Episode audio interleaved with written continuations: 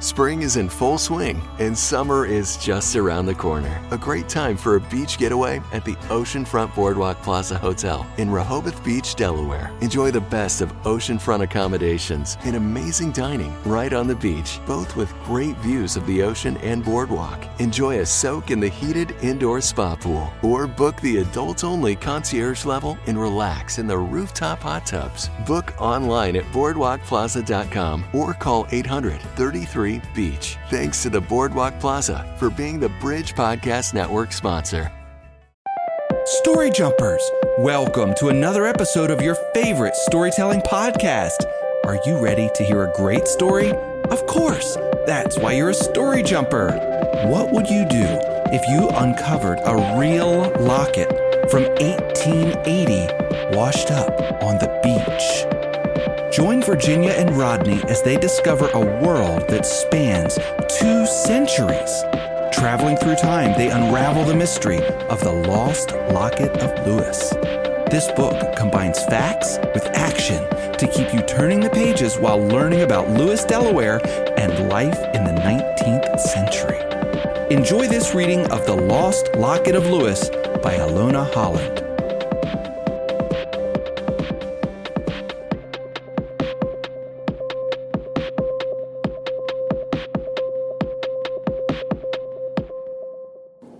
Lost Locket of Lewes, written by Ilona Holland and illustrated by Judy Love. Over here, Virginia shouted. Rodney directed the beam toward a ghost crab scurrying into its hole. Wow, Rodney said, I see something shiny. Maybe it's a part of Blackbeard's treasure. Virginia gently swept sand away. It's a locket, she exclaimed. I can barely read the inscription, Rodney said. Let me see. Virginia reached and accidentally pushed the tiny pin on the side. The locket sprang open. Yuck! What's that? Rodney shivered. It looks like a curl of hair, Virginia explained. People used to save hair from someone who died to remember them. I can think of lots of other ways to remember someone, grunted Rodney. Virginia closed the locket and turned it over. I wonder who RBR is, she mused. I don't know, but we can ask Mrs. Brittingham, replied Rodney. She knows Lewes history, and she'll be at the Fourth of July parade tomorrow. Virginia ran her fingers over the smooth surface. Finders keepers, she whispered. The next day, the twins parked their bikes behind the old Burton house at the end of Second Street. Running toward the parade, Rodney stumbled over a large yellow rock. Ouch! he cried and looked down. Hey, this rock has writing on it, he said, surprised. Picking it up, he read aloud Follow the rabbit, and you shall see the wonderful world of 93. A gift once lost, you will provide the joy of truth to feel inside. 93 what? What gift? he murmured. Just then, a little brown rabbit appeared by the corner of the house. As soon as the twins took one step towards it, the rabbit hopped three times. The day grew dark as if the sun had slept magically behind the moon. Then slowly all became light again. In that moment, the world changed. What happened to your clothes? asked Rodney. You never wear dresses like that. How about you? Virginia started to giggle. You look hilarious in tights. Suddenly, Virginia reached for the locket. Whew, she whispered. I never want to lose this, ever. Is that Second Street? Rodney asked, bewildered. Where are the cars? I don't know, but we better find out, Virginia said, sounding a little worried. As they moved through the crowd, they overheard talk of muskrat stew and ways to evaporate peaches. It all sounded very odd. There's King's ice cream, Rodney pointed. When they opened the door, Rodney wrinkled his nose. What's that smell? Can I help you? A voice from the back huffed. What happened to King's ice cream? they asked in unison. There's no ice cream here. If you want rockfish, come back tomorrow. Otherwise, we're closed, grunted the fishmonger. Virginia bumped into a girl standing outside. Sorry, Do you know where King's ice cream went? Virginia asked. The girl looked puzzled. Rodney pushed forward. Hi, I'm Rodney. We found an old locket and we are trying to find its owner. Oh, said the girl. I'm Leah. Can I see it? Leah turned the locket over. The date says 1880. That's not very old. Rodney looked confused but continued. Do the initials RBR mean anything to you? No, Leah said, distracted. But the sack races are about to start. Are you going? Sure, Virginia said quickly. She shrugged at Ronnie. Ronnie kept his eyes on Leah. He didn't want to lose her in the crowd. Suddenly, he tripped on a loose board and fell hard. Leah, wait! cried Virginia. Leah turned. Oh, that looks bad, she said. We better see my father. He's a doctor. I don't need a doctor, announced Rodney. I just need a bathroom to wash up. What's a bathroom? asked Leah. Never mind, grumbled Rodney. Come on, Leah said. We live past Thompson's clothing store, the big house at the end of the street.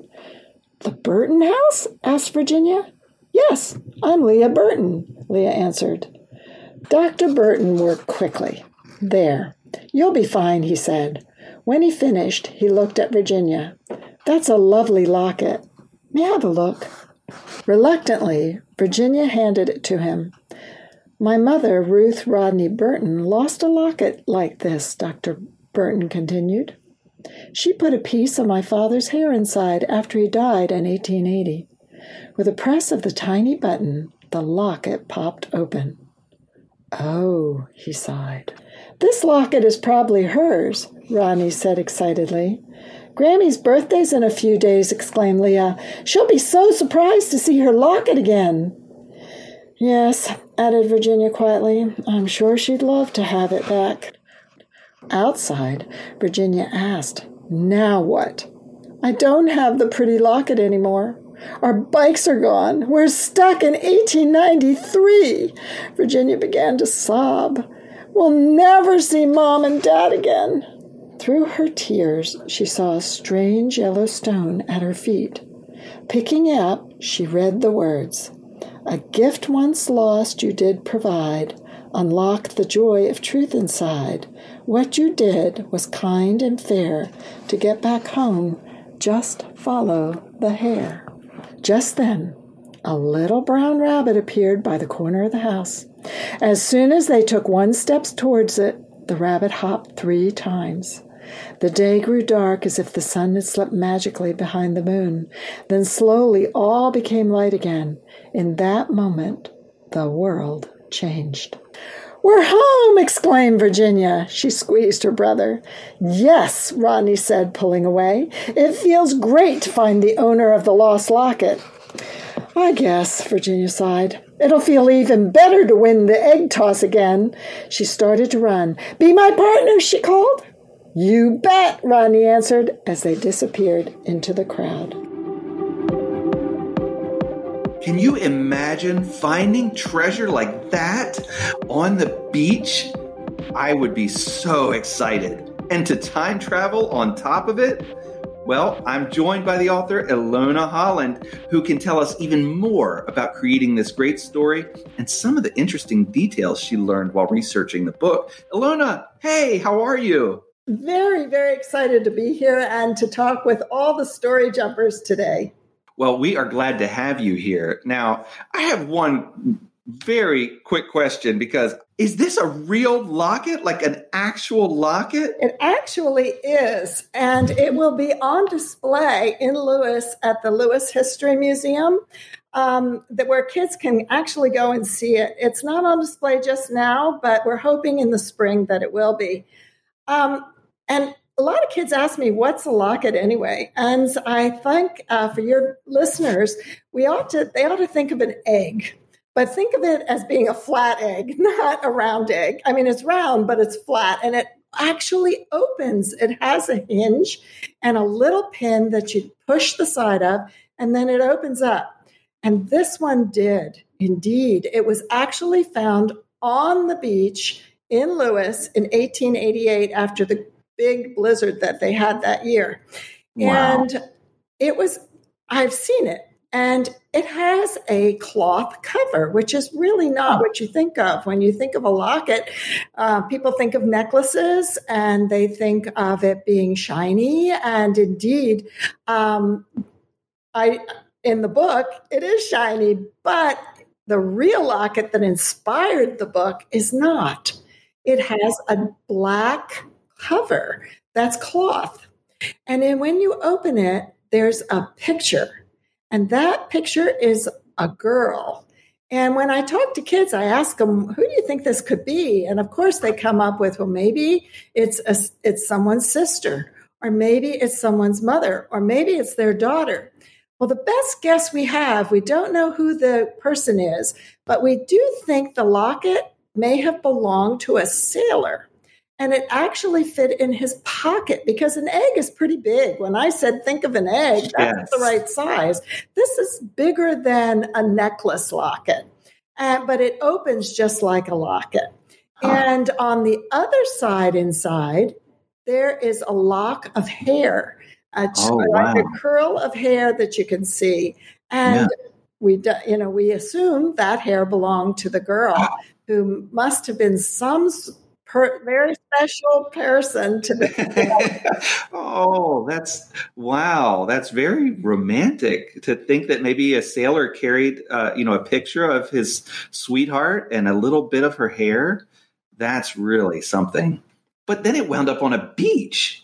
It, and you, you, think maybe that was because there was a blizzard, or um, or or how how do they think the locket got there? That's really all we know, which it makes wow. it such a mystery, and that's why it had such power to inspire a story of time travel because no one knows, and that's the guess. It was a huge storm, so possibly yeah. that. Um, you know, it got lost in the storm and fell fell off a ship or something. It washed up on shore. We don't know. So interesting. Well, I, I would love to see that locket like you've seen it before, you know. Um, so we'll have to find more details on when that gets uh, displayed in Lewes, Delaware. Now, this book is it, this story is it takes place in our time, but then it takes place way back in history.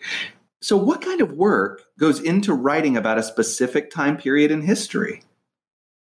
There's a lot of research and research simply means you read a lot and you look at things like that locket is called a primary source because that means it is something that was created at the time that you're studying. So it's it was actually a primary source for me of information about 1893.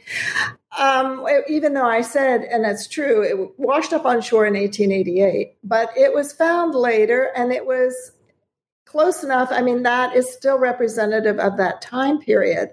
And um, so we did, I did a lot of research. The Lewes Historical Society has journals, tons of them, and they are good and they're full of facts and information. And in my book, I made sure that children would know what was fact and what was fiction. And those of you out there, you should know the difference between fact and fiction. Think about it. Fiction means it's made up. Facts are true. So there's some true facts mixed into a made up story of time. Yes. Well, that makes it fun. You know, we can still use our imagination to explore history. And I think that you've done a wonderful job with that here. Oh, thank you. What other surprises have you tucked into this book? The treats that await our story jumpers when they get a copy? Well, a lot of the kids really like information that is in the back. And there's a map. And what's fun about the map is you can take the map onto Second Street. You can actually walk down the street and you could start my favorite spot anyway. Although it's really hard because at one end of the street there's my what I'm calling my favorite spot because it has ice cream. Ah, I know what you're talking about. the other end of the street is another favorite spot because it is the home of the Lewes Historical Society, which of course to me is a very important place of lots of information and beauty too, because we actually have a campus there. And that's where Leah lived. It's her actual house is wow. the house that the Lewes Historical Society uses for their offices. That's where she lived. So you can walk the whole street. Now, one of the things that we talk about with kids, sort of sad, Leah um, had a sister, and her sister's name was Mary. And when Leah was eight, Mary died, which was so sad. Mary was uh, three days old. And I explained to the mm. kids that babies died in back then because we didn't have the same medical care we do today. And happily, right. our babies these days have a much better chance of doing just fine. But back then, that wasn't always the case.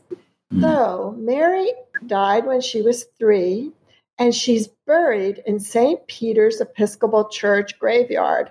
And you can see her grave if you walk to the church and even on stand on the sidewalk, look over the wall, and it's right there. Baby Mary's grave. So that's something extremely special because it ties us today back to Leah's life in yes. 1993. And, um, well, even before that, because uh, that was, I guess it would be 18, uh, 18, oh, when would she be? She was eight. So she was born in 78. So we have to do some math, everybody. What year would she have been eight years old? If she was born in 1878, you have to add eight to that. So think. Mm-hmm. I think you've got it. 1886. Right. That's what I came up with. Good. resist a chance to make someone think with me because I like to think too. That's great. 1886, Mary died, and uh, you see her grave. And how interesting is that? Yeah. And another treat in the story that you just heard is there's no ice cream at King's Ice Cream, is there? No, so oh, disappointing. I know. What were they even thinking? And before it became a fish store, it right. was at, in the 1700s. It was a prison. What? Yes, I know. No way. I know. So there are lots of treasures, and the map tells you all about them, and you can find out all about the buildings as you walk along, all the secrets, because there's a lot. oh, that's cool. That's really cool. Well, so I, I also understand that you tucked a recipe for muskrat stew. I did. I got to admit, that doesn't sound great. No. How many of you out there know what a muskrat looks like? I bet there are a lot of you never seen one. Well, think have you ever seen a beaver or a picture of yes. a beaver? Yes, I have. Okay. Yeah. Well, beaver has a flat tail, right?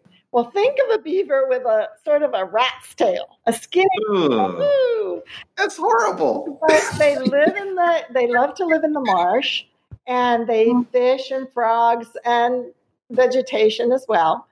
And they have very soft fur and warm fur.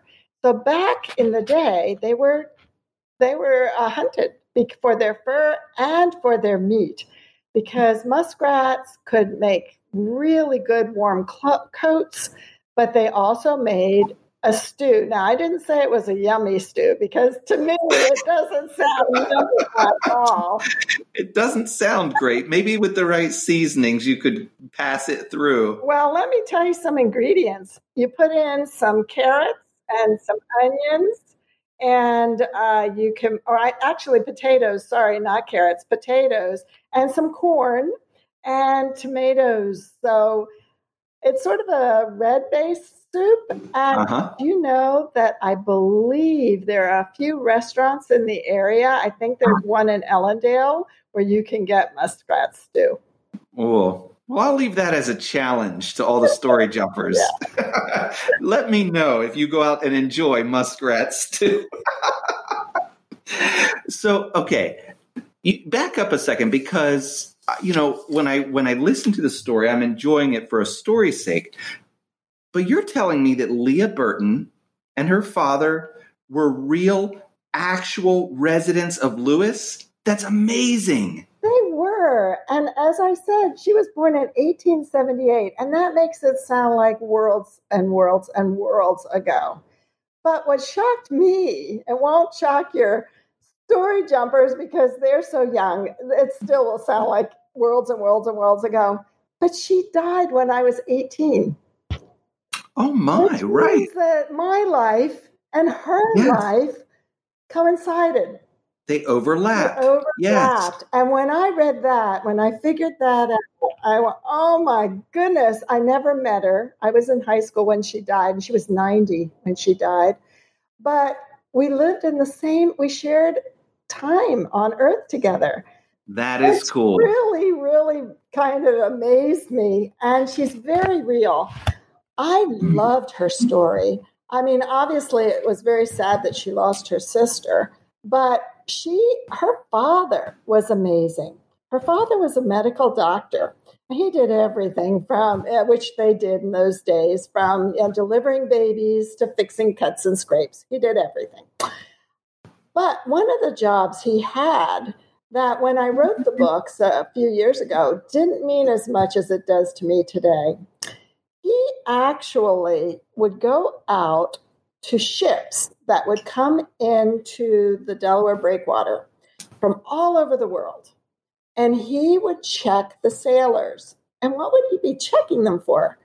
From, I can't imagine. For contagious diseases like smallpox and yellow fever because there were no vaccines for them ah. and no medicines for them and they could they were extremely contagious so here we are in our world yes. today where we're facing a very contagious disease so history repeats itself on some yes. level and that was his job which was a really rather dangerous one Yes, he'd take that risk to go out to the ships and see if they were sick or well to determine if they could even come into the port and, and finish their, their deliveries. Exactly. And if they were sick, they were taken to a special quarantine hospital. We've heard that word, quarantine, yes.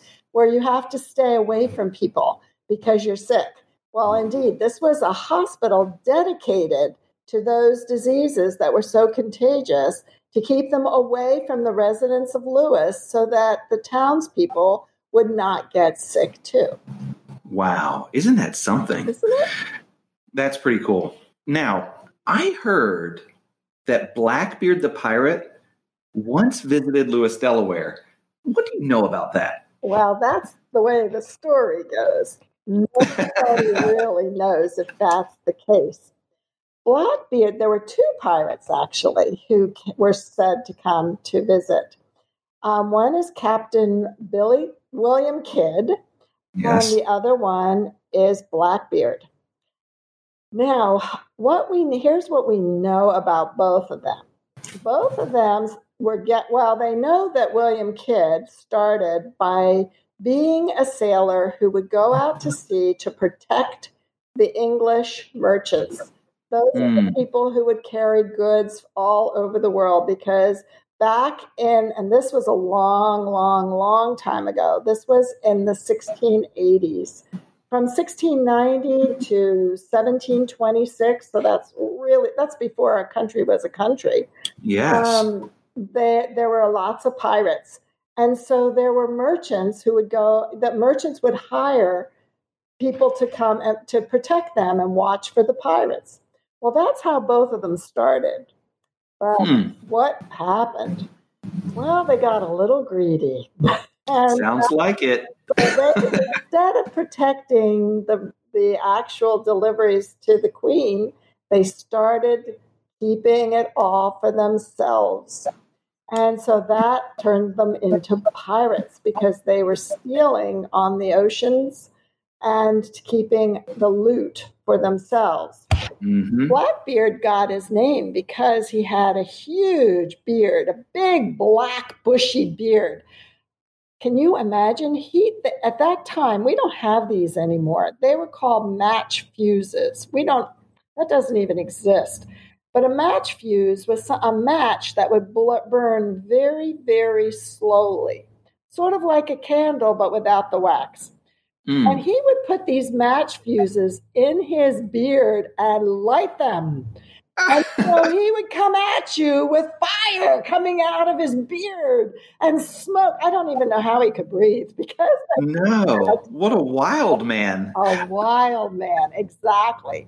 And the reason why people think that both of these pirates were in Lewes because there there were reports of spotting their ships off the coastline and that these big pirate ship was there and then men in smaller boats would be coming back and forth and back and forth and back and forth to the land, to the shore, and they think there's buried treasure. Now, a lot of people have been looking, and if those stories uh, jumpers are out there with their shovels in the summertime and they strike a coin, they could maybe find a coin or they could find something else.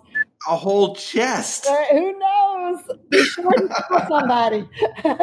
oh man, I'm going to start spending more time at the beach. Well, Ilona, you also have a fascinating history all your own. I understand that you actually did not speak English until you were five years old. What's the story there? That's correct. Um, my parents uh, fled Hungary during World War II, and they went to Germany to, both of them uh, went to medical school in Germany, and I was born at the end of that time.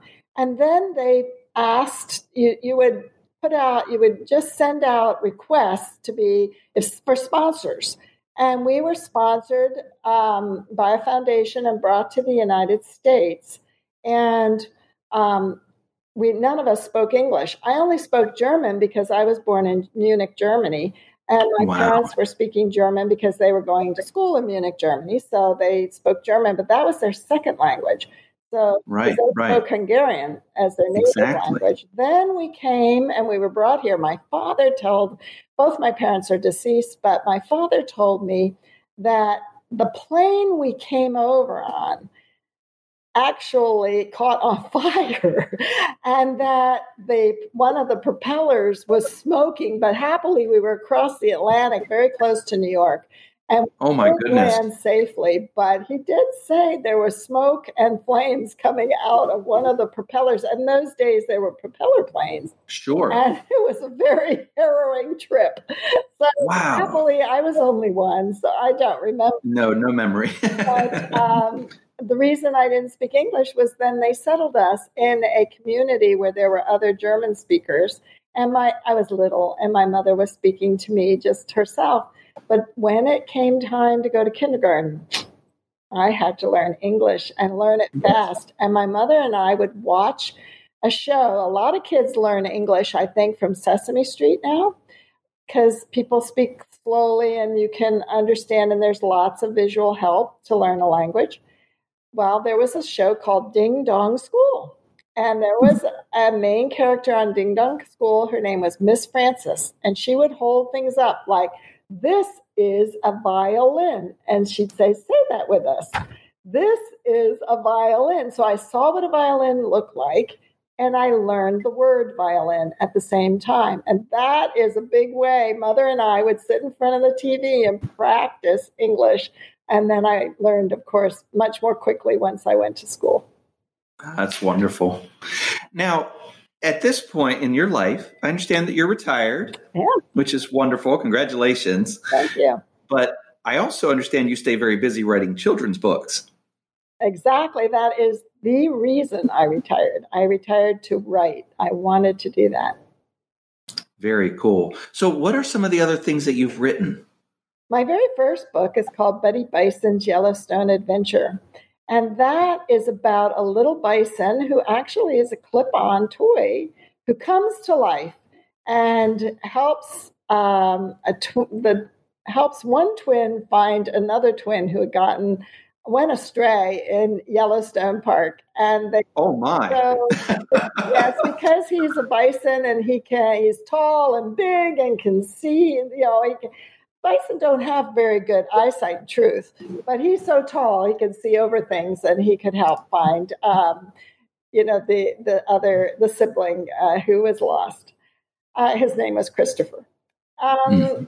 And kids get can get little bison from the National Park Trust and to clip on their backpacks. And first graders just love Buddy. And I go around to schools and libraries and talk about bison and how they can survive very cold winters in Yellowstone yes. when the snow is taller than they are. One quick t- one quick fact about bison that always amazed me. Mm-hmm. You know they have huge heads and they have big hump on their back and the hump is a muscle to hold their neck and their head on and they use their heads like snow shovels and swish their heads side to side to make a path to be able to go through snow that's actually taller than they are. Isn't that fascinating? That's so cool. and what's your other book? My other book just came out last year, and that's called The Great Explosion. Oh my! That book is based on a true story. I well, I did my research again, and um, that book, the the explosion happened at Hagley, which is in Wilmington, Delaware, and there the DuPont children experienced it in real life, in real time. And one of them, as an adult, wrote down all her memories. And I took those and developed the um, the the story. And that explosion happened in 1819. Wow, that sounds exciting and scary a little bit all at the same well, time. All safe, so there's no. Oh, it all worked out well, but uh, it was scary at the time. You know, I've heard from some story jumpers that they not only enjoy hearing great stories, but they sometimes think about writing their own stories. Would you have any tips at all that you could tell these budding authors? I do. Um, when you write a story, be sure that you keep you, you have a who, so your characters, and you know who your characters are, and you know how old they are. That's important. Have a what? Something has to happen have a why. Well, why are they doing what they're doing? There has to be a reason. There has to be a when. You have to put it into time. Is it today? Is it in the future? Is it long ago? You have to know. And then you also have to know how your character changed. Your character needs to grow some in some way or other, or change or learn something. Then you really, if you have all those pieces, you'll have a really good story. Awesome. Ilona, thank you so much for joining us. I have really enjoyed hearing this story. I'm now thinking about Lost Treasure on the Lewes Beaches, but listen, if there's ever an opportunity for you to come back and share about the Great Explosion or Buddy's Bison Yellowstone Adventure, would you come back and share that with us? I would be delighted. Thank you so much.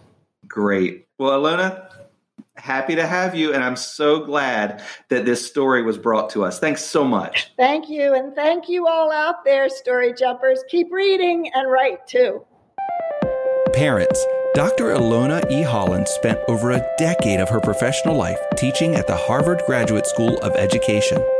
In addition, she conducted evaluations for PBS producers of programs like Martha Speaks, Cyberchase, Where in the World is Carmen Sandiego, Word Girl, and Wild Kratts. Since retiring, she spends most of her time writing for children and visiting schools all over the world. Ilona's titles have won state and national recognition and awards. Her first book, Buddy Bison's Yellowstone Adventure, is included in United Through Reading, a program that reaches 100,000 military families around the globe. Ilona's other books have received first place awards given by the Delaware Press Association and the National Federation of Press Women. Her work has also been featured in Ed Magazine, and her first book was selected as one of Hoda Kotb's favorites. You can get a copy of her book at her website or by visiting Amazon.com.